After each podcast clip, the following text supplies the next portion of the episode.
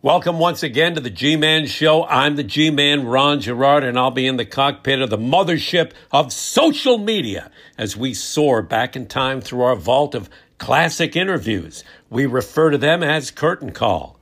This week, we feature one of Major League Baseball's iconic players, especially on Chicago's North Side. The Chicago Cubs joined the National League way back in 1876, and this man is known as Mr. Cub. Hey, that's impressive. I bet you already know who our focus is on.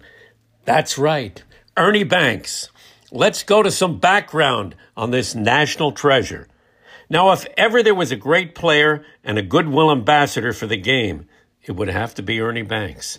Banks began his career with Kansas City in the Negro Leagues, and he went on to become the signature player for the Chicago Cubs from 1953 through 1971. The man known as Mr. Cub, he won back to back MVP awards in 1958 and 1959. Banks, who was known for the phrase let's play two, displayed uncommon power for a shortstop in his era, hitting 277 home runs while at the position.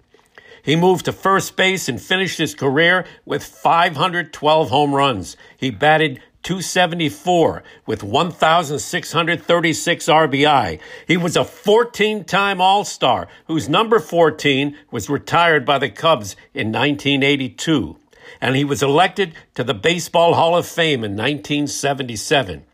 In 1999, Ernie Banks was named to Major League Baseball's All Century team, and in 2013, he received the Presidential Medal of Freedom. This interview was conducted in Toronto, Canada on July 8th, 1991. Nice hey. to see you, Ron Gerard. Is this a wonderful life or what? Hey, Ernie, I wouldn't have known it if you didn't tell me, but it's been a it's been a pleasure hanging around you. I learned a lot about baseball listening to you talk now. But I want to talk. You talked about you were talking to Dave Parker about who taught him to hit. Who taught you to hit? How did you pick it up? Well, I just uh, more or less went out and practiced uh, every day hitting the curveball or something I was uh, weak at hitting, and uh, that was it. I just worked on my weaknesses, and I was around uh, players that will look at my swing and it would tell me about it, like Ralph Kiner and Monte Irvin. Uh, uh, they give me a few tips on pulling the ball, and I stayed with that. And uh, but basically, I just worked on my own natural ability of uh, being able to use my hands and wrists to become a better hitter. You uh, had the, so many great seasons, but the MVP back to back, and it was for a club that didn't win, which was uh, even more extraordinary. I mean, you're a shortstop, and you you had tremendous power uh, you were one of the first. You know, we see a little more pop in some of the shortstops now, but back in your day, you were you were kind of unique.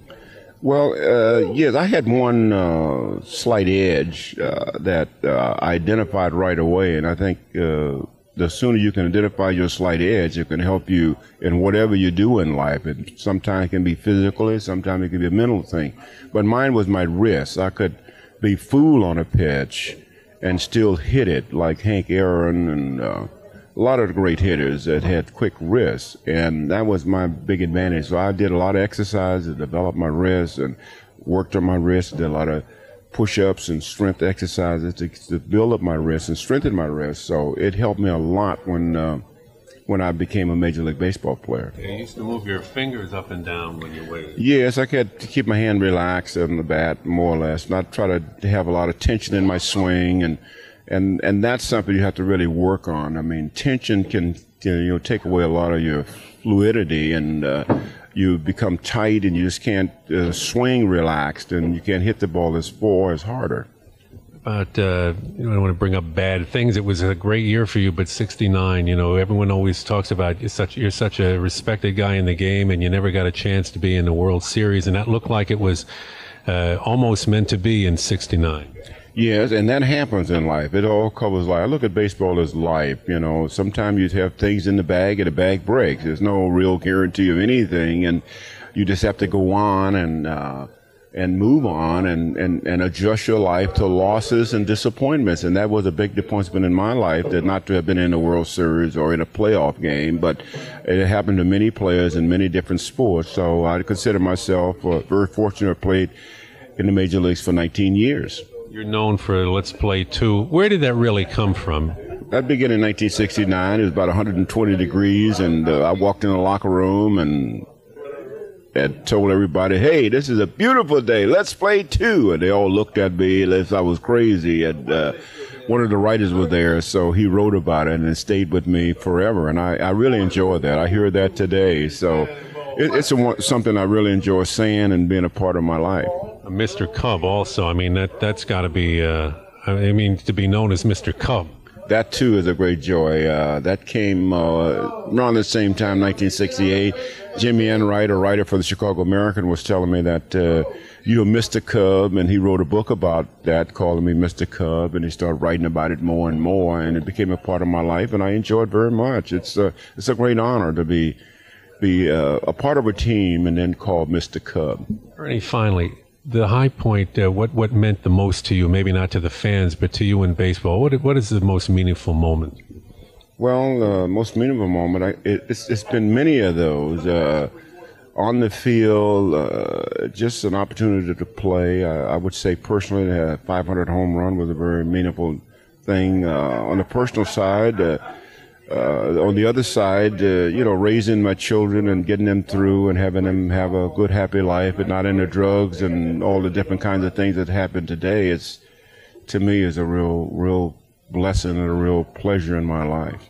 Well, we were blessed, and it was a pleasure to have a guy like you to look up to uh, in my youth, and uh, people are still doing. And we appreciate you taking some time out. And uh, even though you made me wait 40 minutes, I still love you, and you take good care of yourself. Thank you very much. All I'm doing is trying to be a better person. That's all. Number 14 in your scorecard, everybody's favorite Mr. Cub, Ernie Banks. Who doesn't love Ernie Banks? We're approaching the landing strip, so buckle up. And until we meet again on the mothership, keep your hands up, your chin down, shoot the jab, and don't make me look for you. Our wheels are down, and it's been my pleasure to serve you. Peace.